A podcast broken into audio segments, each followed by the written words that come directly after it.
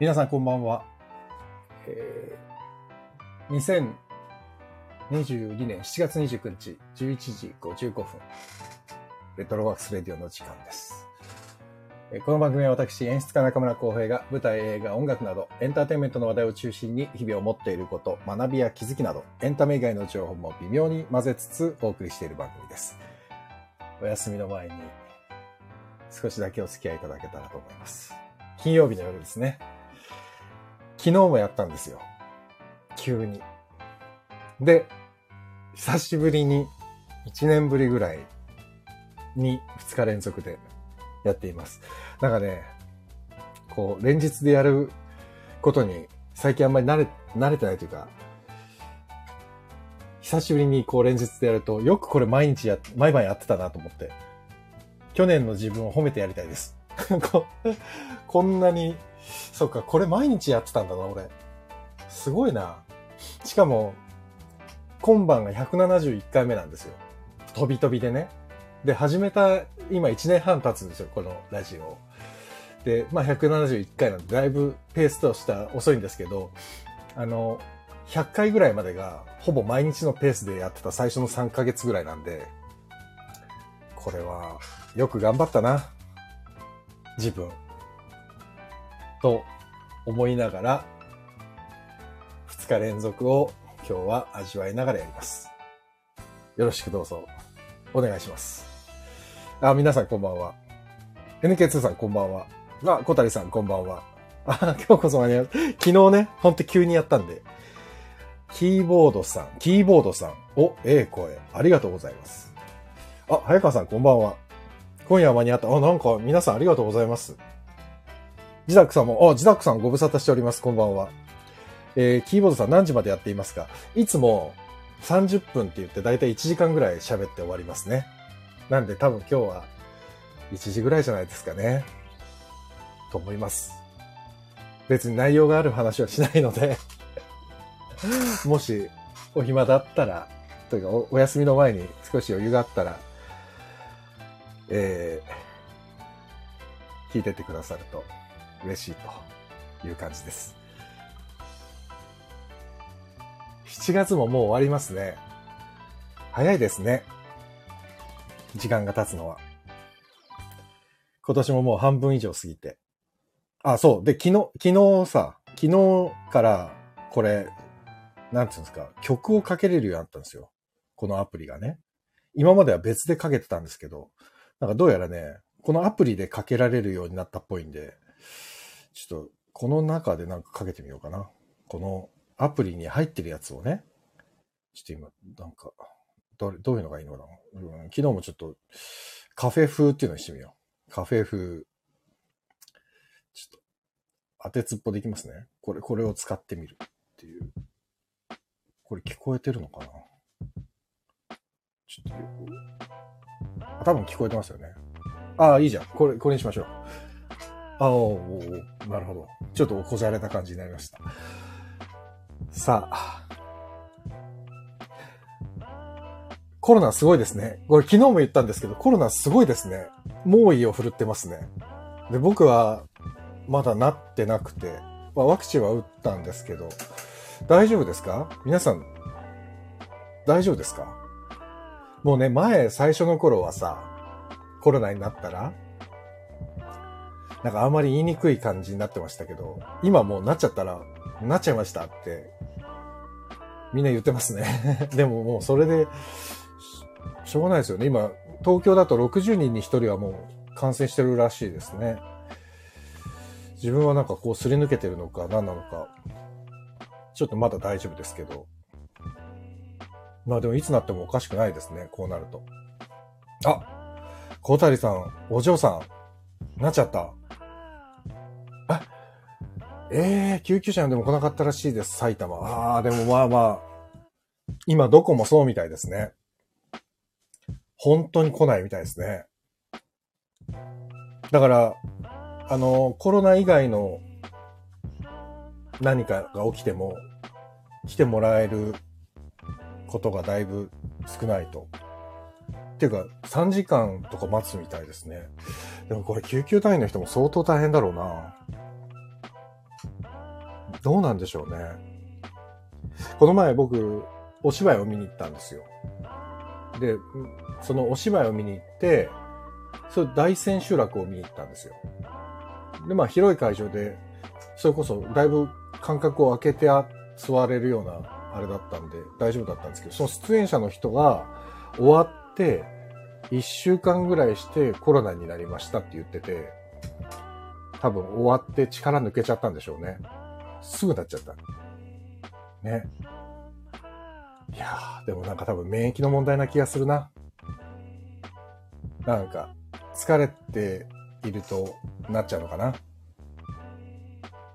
ていう気がしますね。わかんないけどね。僕はそんなに疲れてないんですね、多分ね。だからならないのかもしれない。でもね、僕の知り合いも本当になってて。いや、どうなんだろう。で、昨日、まあアーカイブにも残ってるんですけど、昨日は、あの、実家に、のお掃除をお手伝いに行って、実家の掃除をしたんですよ。で、まあ、古い手紙だったりなんかいろんなものが出てきてっていう話を昨日ちょっとしてて、で、昨日はね、その、実家からの帰り道の車の中で配信をしてたんです。今日はね、もう、家からちゃんとゆっくりやってるんですけど。で、まあ、昨日ね、その喋ってたことで、まあ、1時間もあるんでアーカイブ聞いてる方もいないと思うんですけど、あの、なんか、まあ、あの、早川さんはね、今聞いてくださる早川さんは、脚本家だからわかると思うんですけど、昨日もちょっと言ったんですけど、なんか今の脚本家の方が、あ、あら、小谷さん聞いてくれたんでありがとうございます。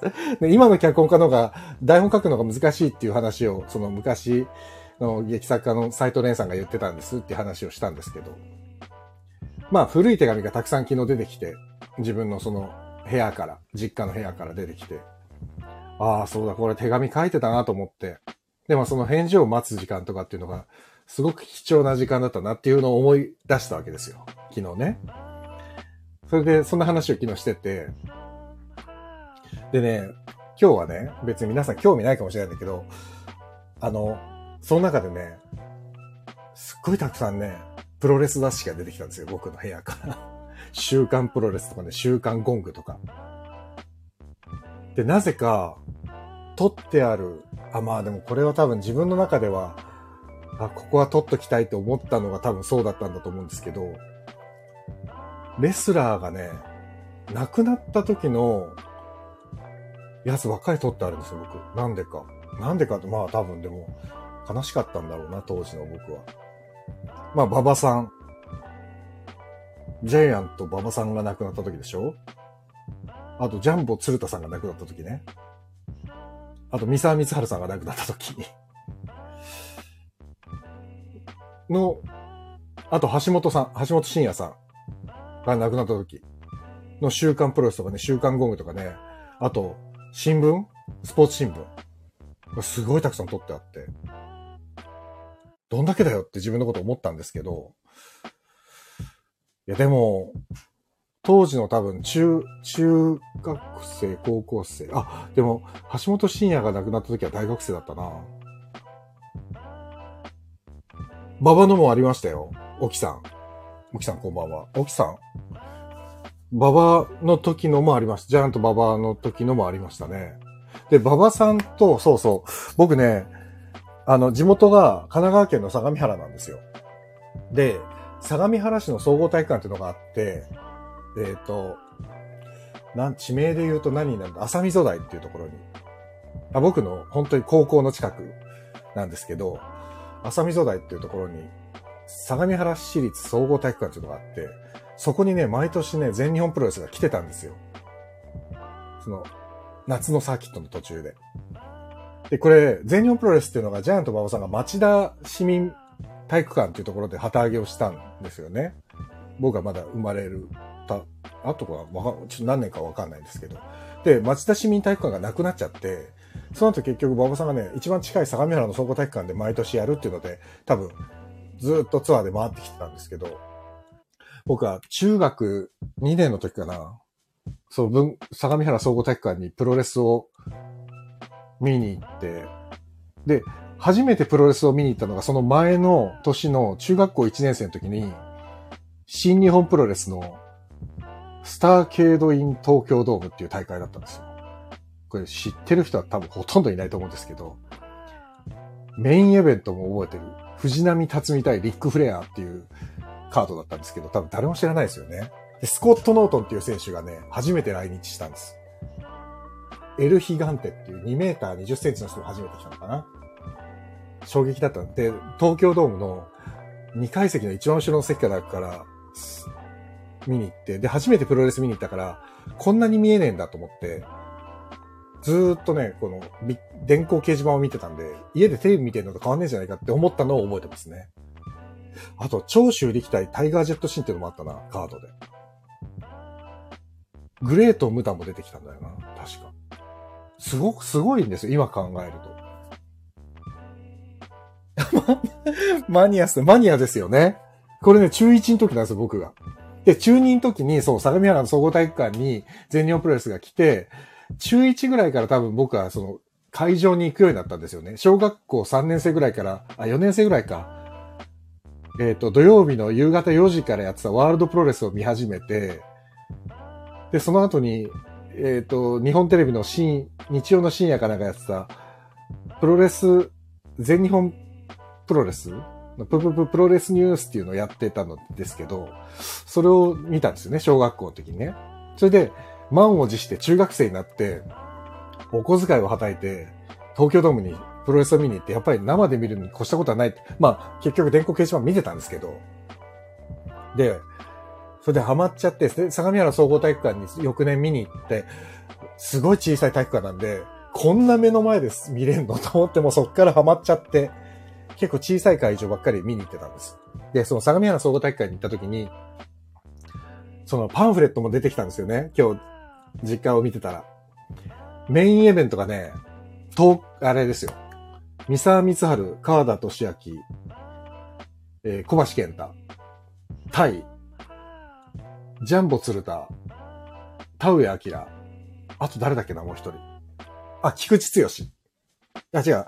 三沢、小橋、菊池対、ババ、あ、ババア、ジャンボ鶴田、えー、田上明、川名俊明か？だったんですよ。その試合を見に行って、で、ジャンボ、ジャイアント馬場さんはね、2試合目ぐらいでね、大熊さんとかね、熊さんですね、熊さんとか、エーゲンはるかとかと一緒にやってて、もうだからそう考えると、エーゲンはるかもなくなっちゃったし、大熊さんもなくなっちゃったし、もう全然皆さんなくなっちゃったんだけど、なんだ、まだもうね、前座だったんですよ、当時。馬場さんはもうすでに。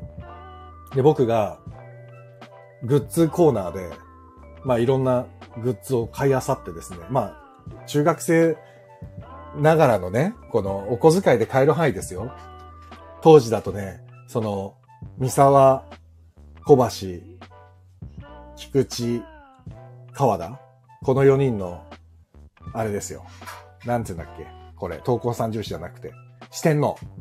全日四天王のテレホンカードとかね。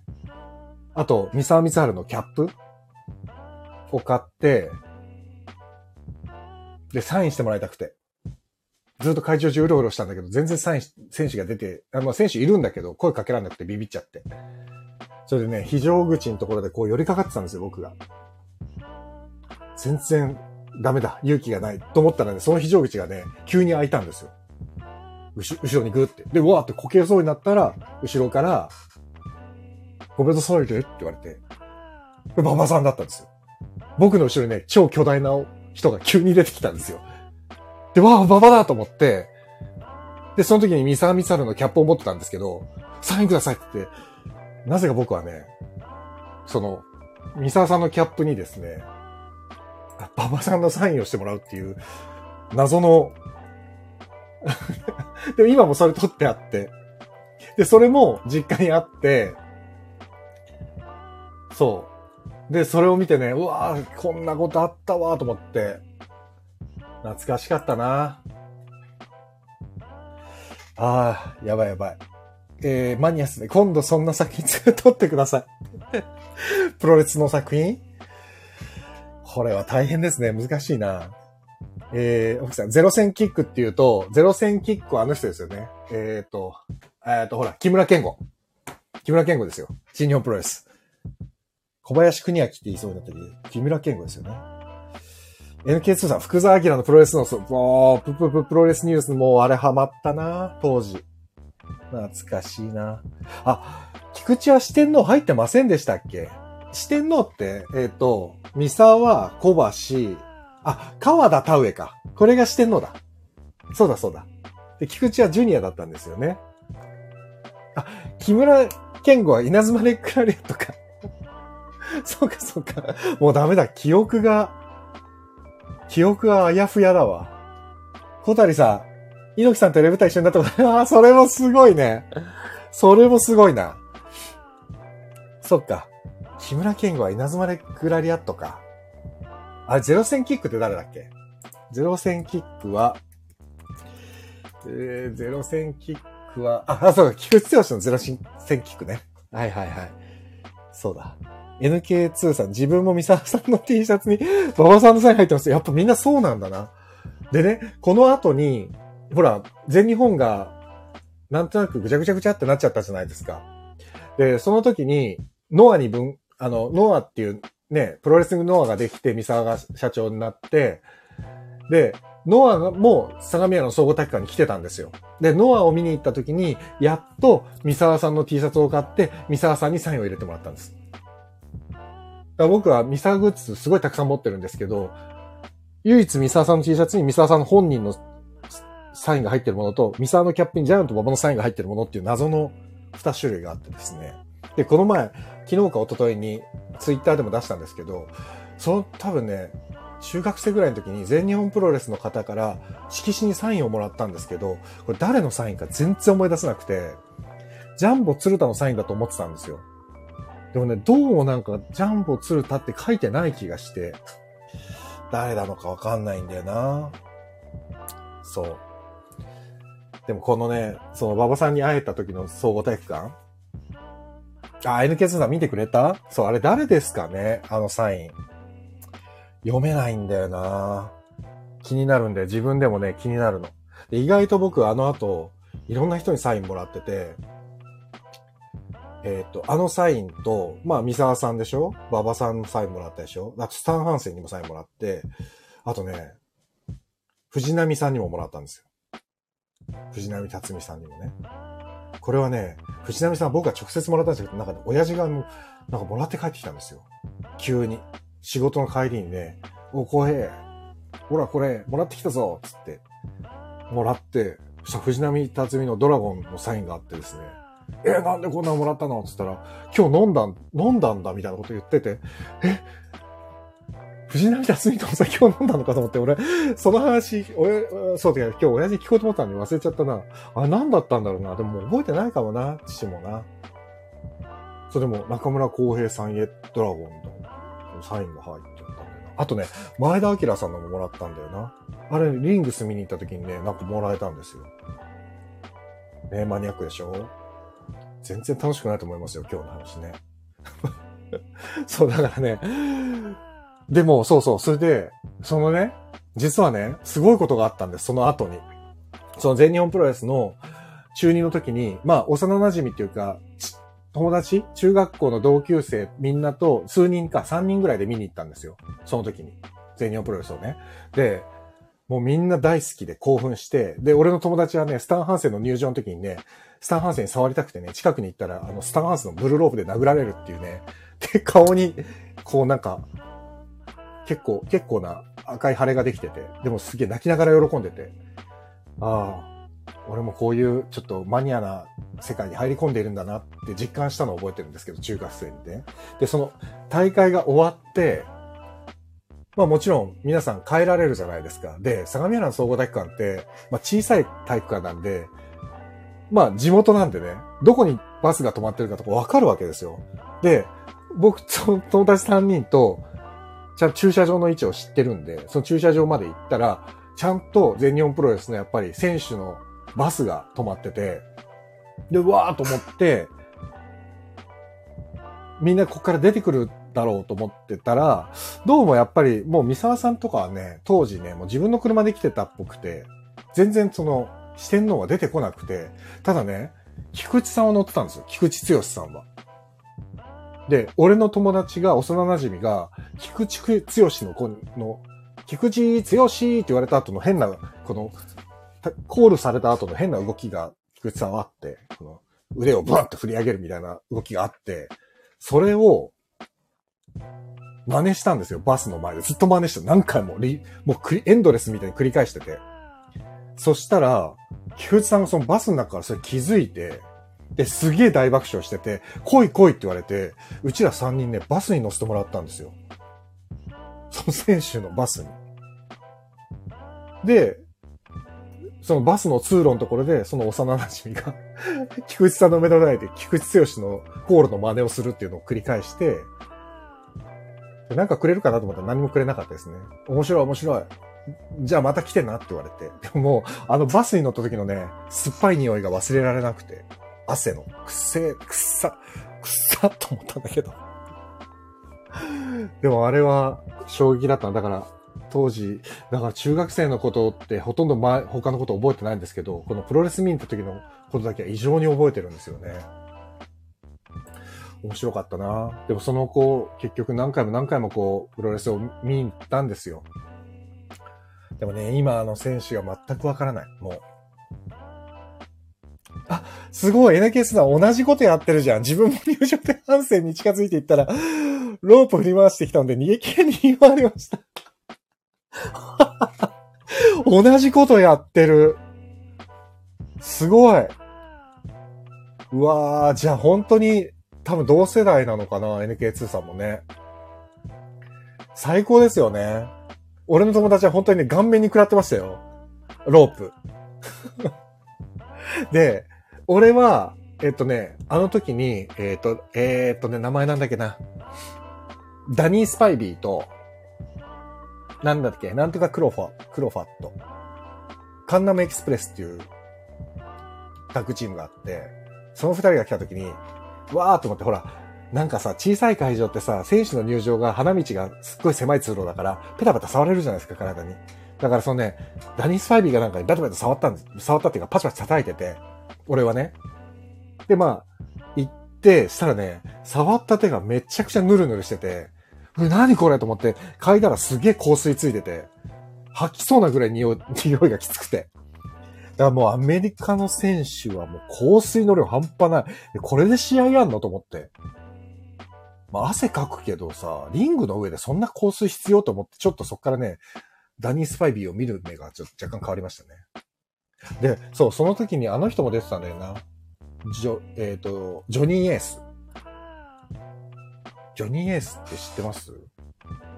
後の WWE のチェアマンかなんかになったジョニー・エースもその時出てたんだよな。懐かしいですね。ダニー・スパイビー、なんとか、なんだっけ、なんとか、なんとか、カンナムエキスプレス。ダニー・スパイビーはあれか、ハンセンと一緒に出てきたんだっけな。ハンセンとタクだったかな。すげえマニアックだな、今日の話。ダメだな。あと、あれ、パワーボムやった人。あ、俺、もう、新日派、全日派で言ったらね、俺はね、全日派だったんですよ。あ、やっぱダニー・スパイビーハンセンと組んでましたよね。カンナムエキスプレスは、なんだっけ？あ、調べよう。えー、もう気持ち悪い。ナムエキスプレス。これ出るのかな？カンナム、カンナムって、カンナムエキスプレスじゃなかったっけ？カンナムエキスプレスって韓国のあれみたいなもんな。あ、でもカンナムエキスプレスだな。あ、ダニー・クロファットとダグ・ファーナスだ。うわぁ、こんなん誰も覚えてねえだろうな。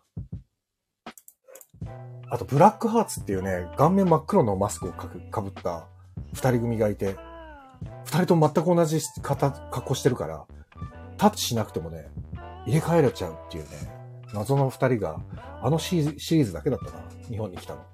試合が全然面白くなかったのを覚えてますね。すごかったな当時。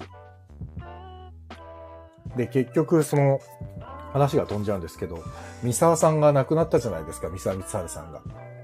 でもうミサさんが亡くなって、もう本当にショックで僕は。で、ディファ有明のノアの献花台に花を手向けに行きまして、当時ね、あれ何年ですかミサさん亡くなったの？もう10、ん？もう10年ぐらい経つ？もっとか。2009年だからもう13年だ。13年経ったんだ。そう言ったんですよ。あの、あの、当時はまだ結婚してないですけど、妻に頼んで、ちょうどね、多分その日デートかなんかの予定だったんだけど、どうしてもディファ有明に行きたいっつってね、じゃあえー？って最初言ってたけどね、まあ付き合ってくれたんですけど、その、ディファ有明に。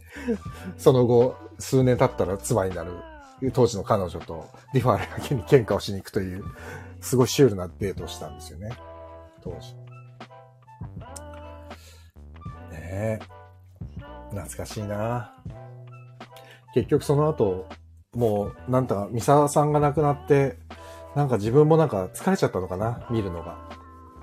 結局本当に、三沢光晴が亡くなった後に本当に、で、橋本真也も亡くなっちゃって、なんか自分の青春時代を彩ってた選手がどんどんいなくなっちゃって、ジャンボ鶴田もなくなっちゃって、鶴田対三沢なんて、とかね、三沢対川田なんてもうずっと、もう夢のカードばっかりだったけど、もう楽しいカードばっかりだったけど、もうそれも見れなくなっちゃったから、なんだか、うん、プロレスからちょっと足が遠のいてしまいましたね。うん。でも面白かったな、本当に当時は。すごく楽しかったですね。うんうん。ああ、どうでもいいか、プロレスの話は。えーと、今何分ぐらい？あ、今25分ぐらい？あ、プロレスの話でこんなに喋っちゃったな。ちょっと曲変えよう。曲を変えますよ。何がいいかな。えーっと、これ、こうやって選ばなきゃいけないの？ちょ若干めんどくさいな。ここらにしてみようかな。これも。ボサノバか。ボボサノバは嫌だな。はいはいはい。よくわかんないやつにしよう。今期のプロレスの話はもういいや。なんかその掃除をしてて、本当にいろんな思い出が出てくるたんびに、その自分のこの、なんていうのかな。今までの足跡をちょっとみ、なんか見てて、ああ、そうか、こんなこと考えてたんだとか、あ、こんな風に自分は何かをしようとしたんだとか、思ってびっくりしましたね。で、昨日もちょっと言ったんですけど、結構こう手紙がたくさんあって、その、返事の手紙が来てて、で、自分が書いた手紙って今のメールみたいに記録がないじゃないですか。だ自分が何て書いて、この返事をもらってるのかがわからなくて、だそれがなんかでも、今思えば、まあいいんですけどね。なんて書いてたかなんて実は、今思い出したくもないというか、知りたくもない。でもちょっと知りたい。自分はなんて書いたんだろうって。なんか不思議な感覚ですよね、この感じ。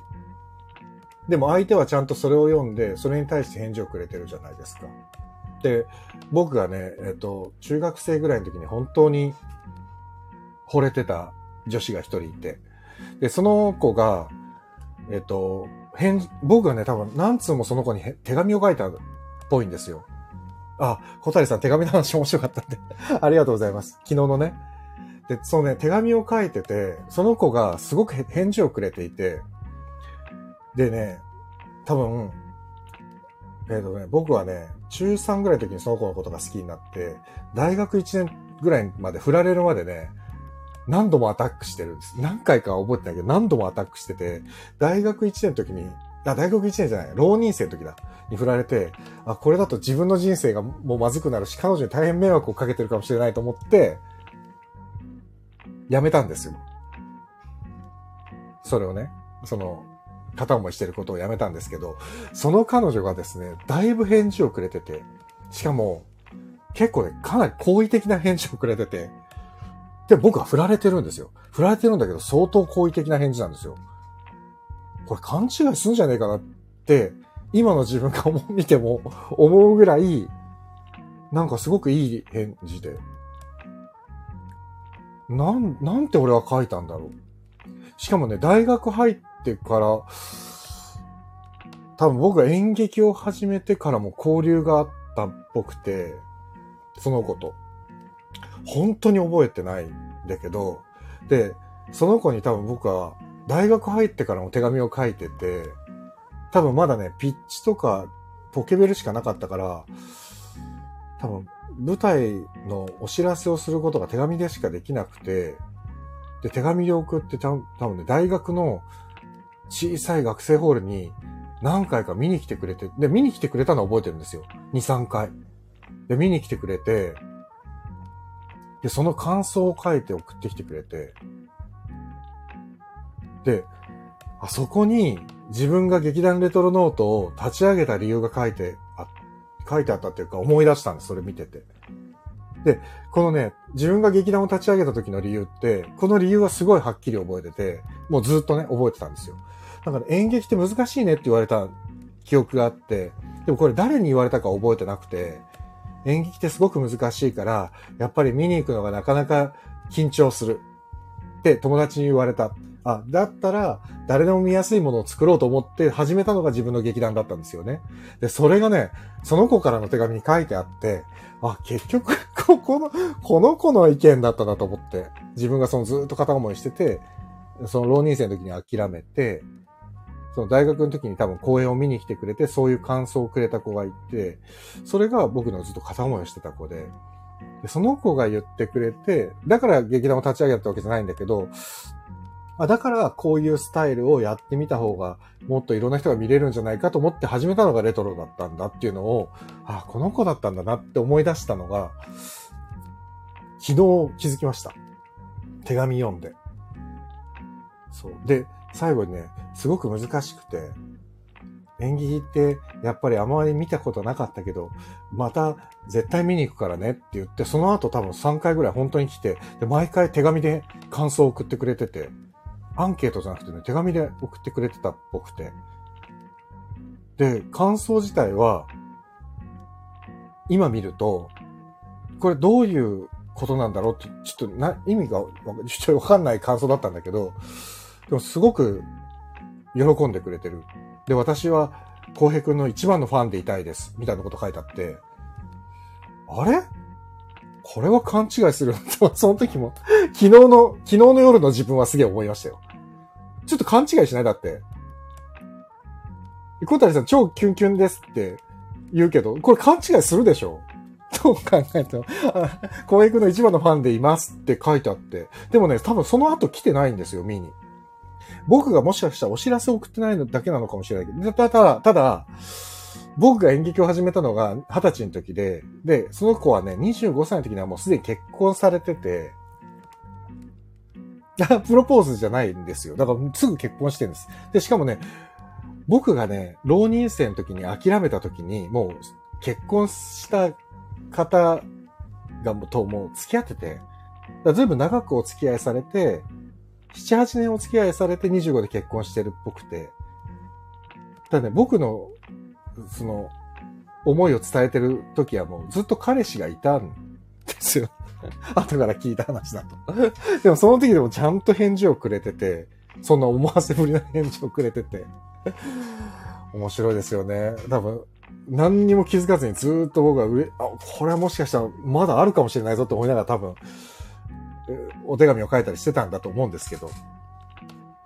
だからね、なんかね、このね、ちょっと、まあ、早川さんまだ聞いてたらわかるかもしれないけど、あの、三谷さんの、三谷幸喜さんの、今夜宇宙の片隅でっていうドラマが僕大好きで、そのドラマあるんですけど、石橋貴明さんと、西村正彦さんと飯島直子さんの3人、もうほぼ3人芝居の。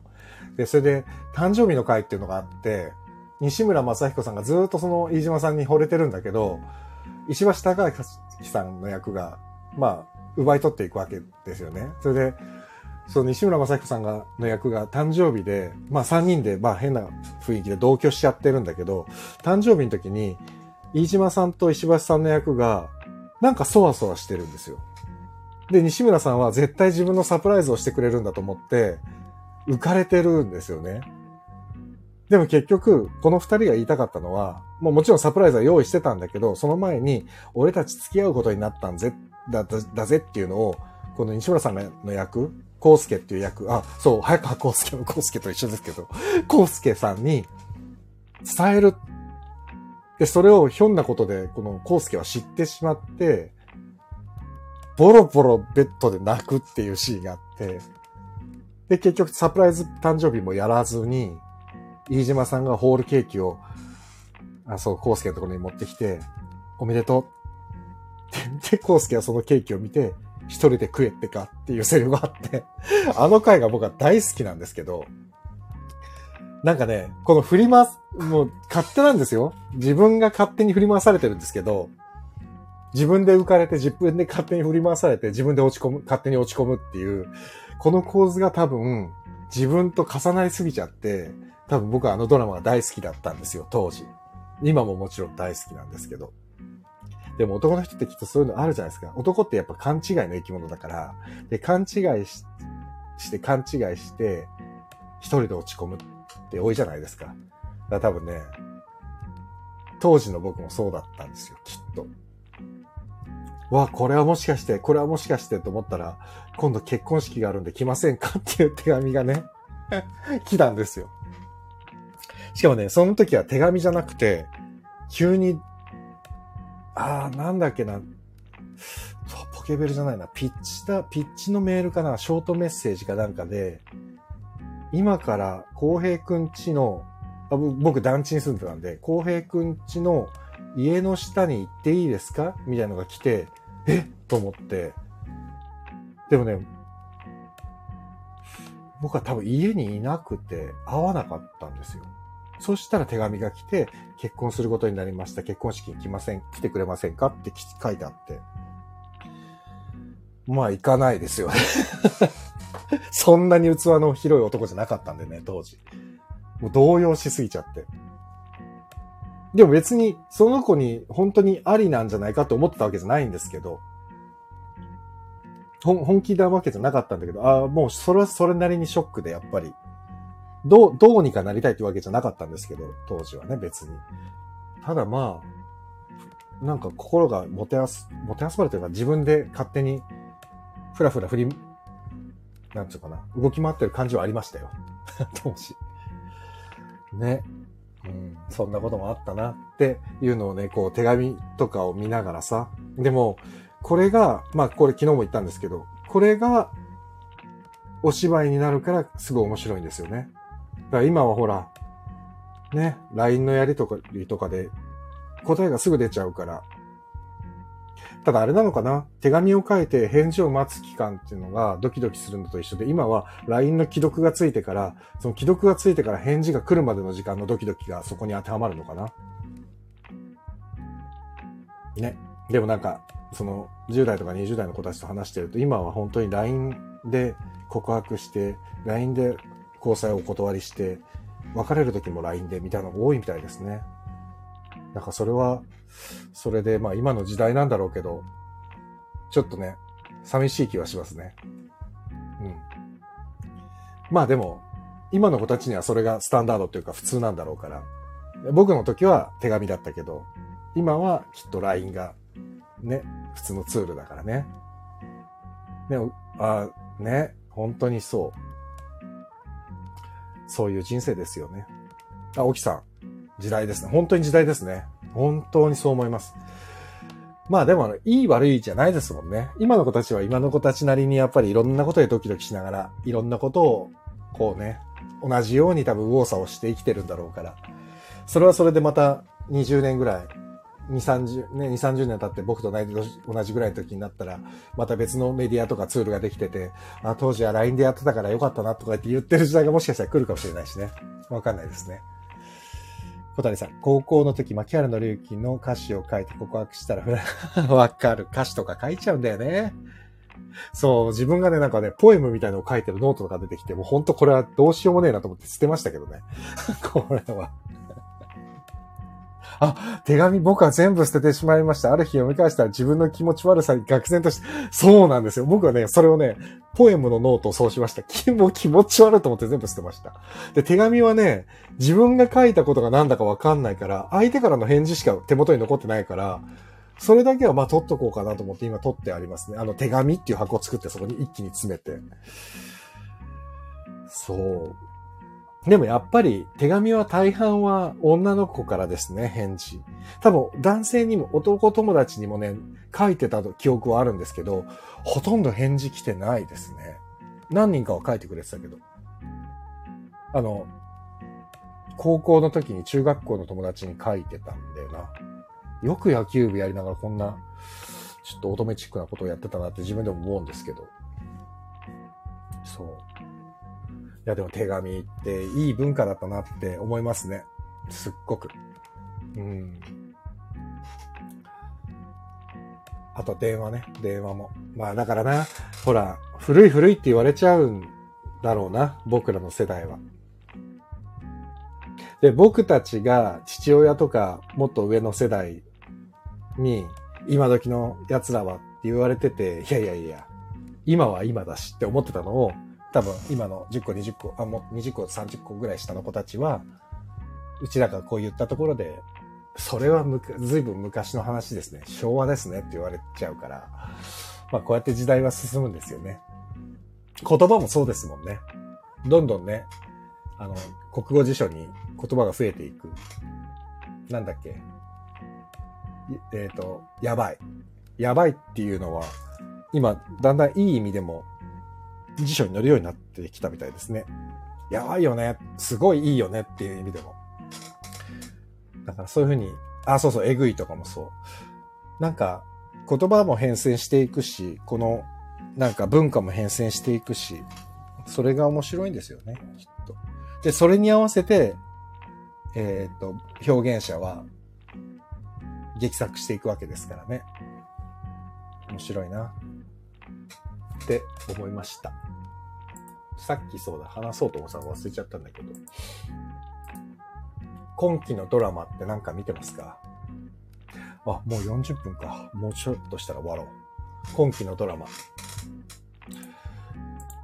僕は、なんかね、そう。あ、で、ドラマもすごい昔に比べて増えましたね。なんかワンシーズンでドラマって昔は月9とか木曜10時とかなんか数回と思ってたけど今はもう深夜も山ほどやっちゃってるからワンクールだけで2、30本ドラマが地上波だけであってわこんなにあんのかと思ってちょっとびっくりしちゃってるんですけどあ出た坂本雄二さんの初恋の悪魔あれ面白いですか？早川さん。あの土曜日の10時の枠、とんでもないですね。なんかずっと面白い、あそこ。17歳の帝国も面白かったし。何あの枠？初恋の悪魔ね、まだ撮ってあって見てなくて。ああ、じゃあちょっとこれは見ようかな。今ね、見てんのはね、僕が見てんのはですね、なんだっけ？撮ってあるのはすっごい山ほど撮ってあるんですけど、えー、っと、今僕が見ているのは、あ、面白いけど絶対みんな見ない感じのやつなんだ。あー、そうなんだ。17歳の帝国もそんな感じだったもんな。華やかさはないですもんね、別にね。そう、だから今僕が見てるのはね、華やかなやつは見てますよ。石子と羽男。今日のはまだ撮ってあって見てないけど、石子と羽男でしょあとは、あ、空白を満たしなさいまだ途中までしか見れてないな。あとは、えーと、えーと、なんだっけな。まあ、まあ、鎌倉殿でしょ？オールドルーキー。あのね、綾野さんのオールドルーキー。あと、競争の番人。アンさんのやつ。と、結構見てるな。ユニコーンに乗って、長野めいちゃんのやつですね。ほら、華やかなやつばっかり見てる。今。あとは、六本木クラスっていうのを見ようかなと思ったけど、いろんな人が、あの、大元のやつ見た方がいいですよって言ったんで、もう見るのやめちゃいました。あとあれだ。えー、っと、なんだっけ。僕の姉ちゃん。僕の姉ちゃん。俺の姉、僕の姉ちゃんと、えー、僕の姉ちゃんと、あ、あなんだっけ。全然出てこねえや、最近。あ、友達ゲーム R4、R4 と、雪女とカニを食う。この三つに、元ハーベストの久保田さゆが出てて、これね、全部撮ってあって、まとめてみようと思ってるんですけど。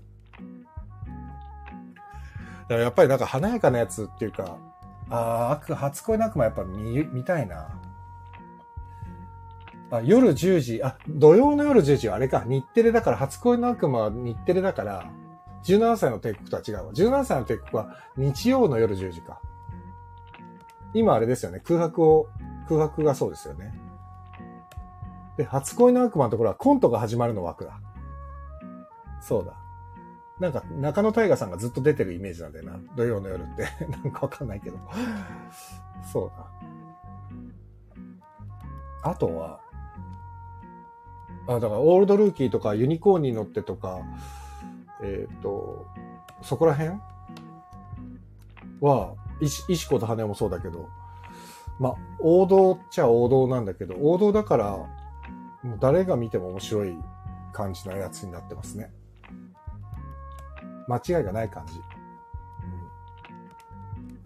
まあでも、きっと、若い子たちもみんな見てるだろうから、話、ワークショップとかで、ね、こういうの見てた方が話しやすいから、こういうの見とこうと思って見ちゃうんですけど、あと個人的に、あの、長野めいちゃんの箱詰めっていう前のドラマがすっげえ面白かったから、それから長野さんのやつはちょっと見ときたいなと思っちゃうようになって、長野めいさんのやつは見ちゃいますね。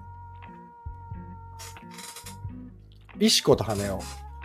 もう面白いな。あれは普通に面白いな。なんか。なんか、有村さんもそうなんですよね。なんか見、見、見てたいなっていう役者さんが結構いるじゃないですか。石橋さんもそうですよ。静香さんもそうだし。アンさんもそうだな。見たいっていう女優さん。で、意外と僕はね、意外とってのは失礼なんですけど、綾野剛さんもそうなんですよ。綾野剛さんも、あと、良平さんもそう。鈴木良平さんもそう。あ、それこそ、あれだけど、天海さんもそう。見たい。天海さんが出てると、見たいと思う。だからやっぱり、日本人なんだな、俺も。人で見ちゃうんだよな。あとは、脚本家。坂本龍二さん。まあ、三谷さんもそうだし。あと、池井戸潤作品は好きですね。面白いですよね。半沢直樹とか、パラビとかで見直しちゃったな。一気見しちゃったな。はい。もう終わろう。やばい。ダラダラし始めた。で、ちょうど、あの、アモミさんと良平さんの話したんですけど、広島ジャンゴが、早川さん、明日、明日やりますよ。ワウワウで。午後3時15分から。2時間45分。だから、4時 ,4 4時15分、5時15分、6時までか。3時15分か。ワウワウに入っている方は、ぜひ、広島ジャンゴをご覧ください。ぜひ。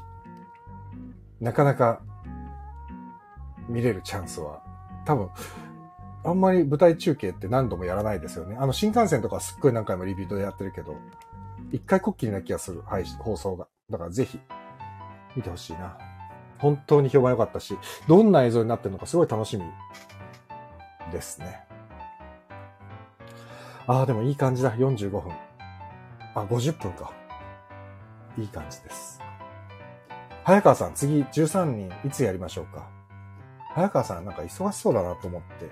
やっぱいつもね、ちょっとね、早川さん、なんか、忙しそうっていつも思っちゃうんだよな。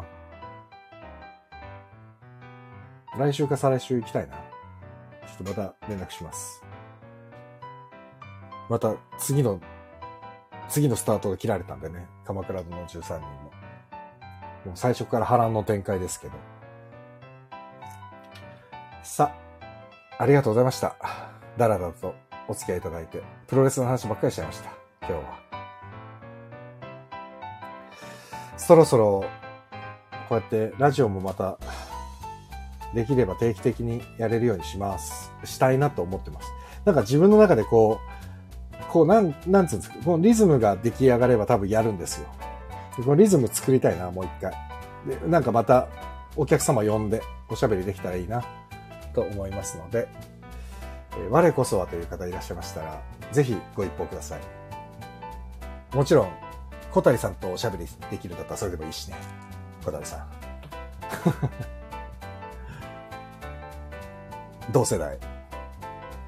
ということで、今日は終了したいと思います。長々とありがとうございました。また来週、ああ、来週いけるかな？まあ来週、頑張ります。本当に最後までありがとうございました。良い週末をお過ごしください。それでは皆様、おやすみなさい。ありがとうございました。じゃあねバイバイ。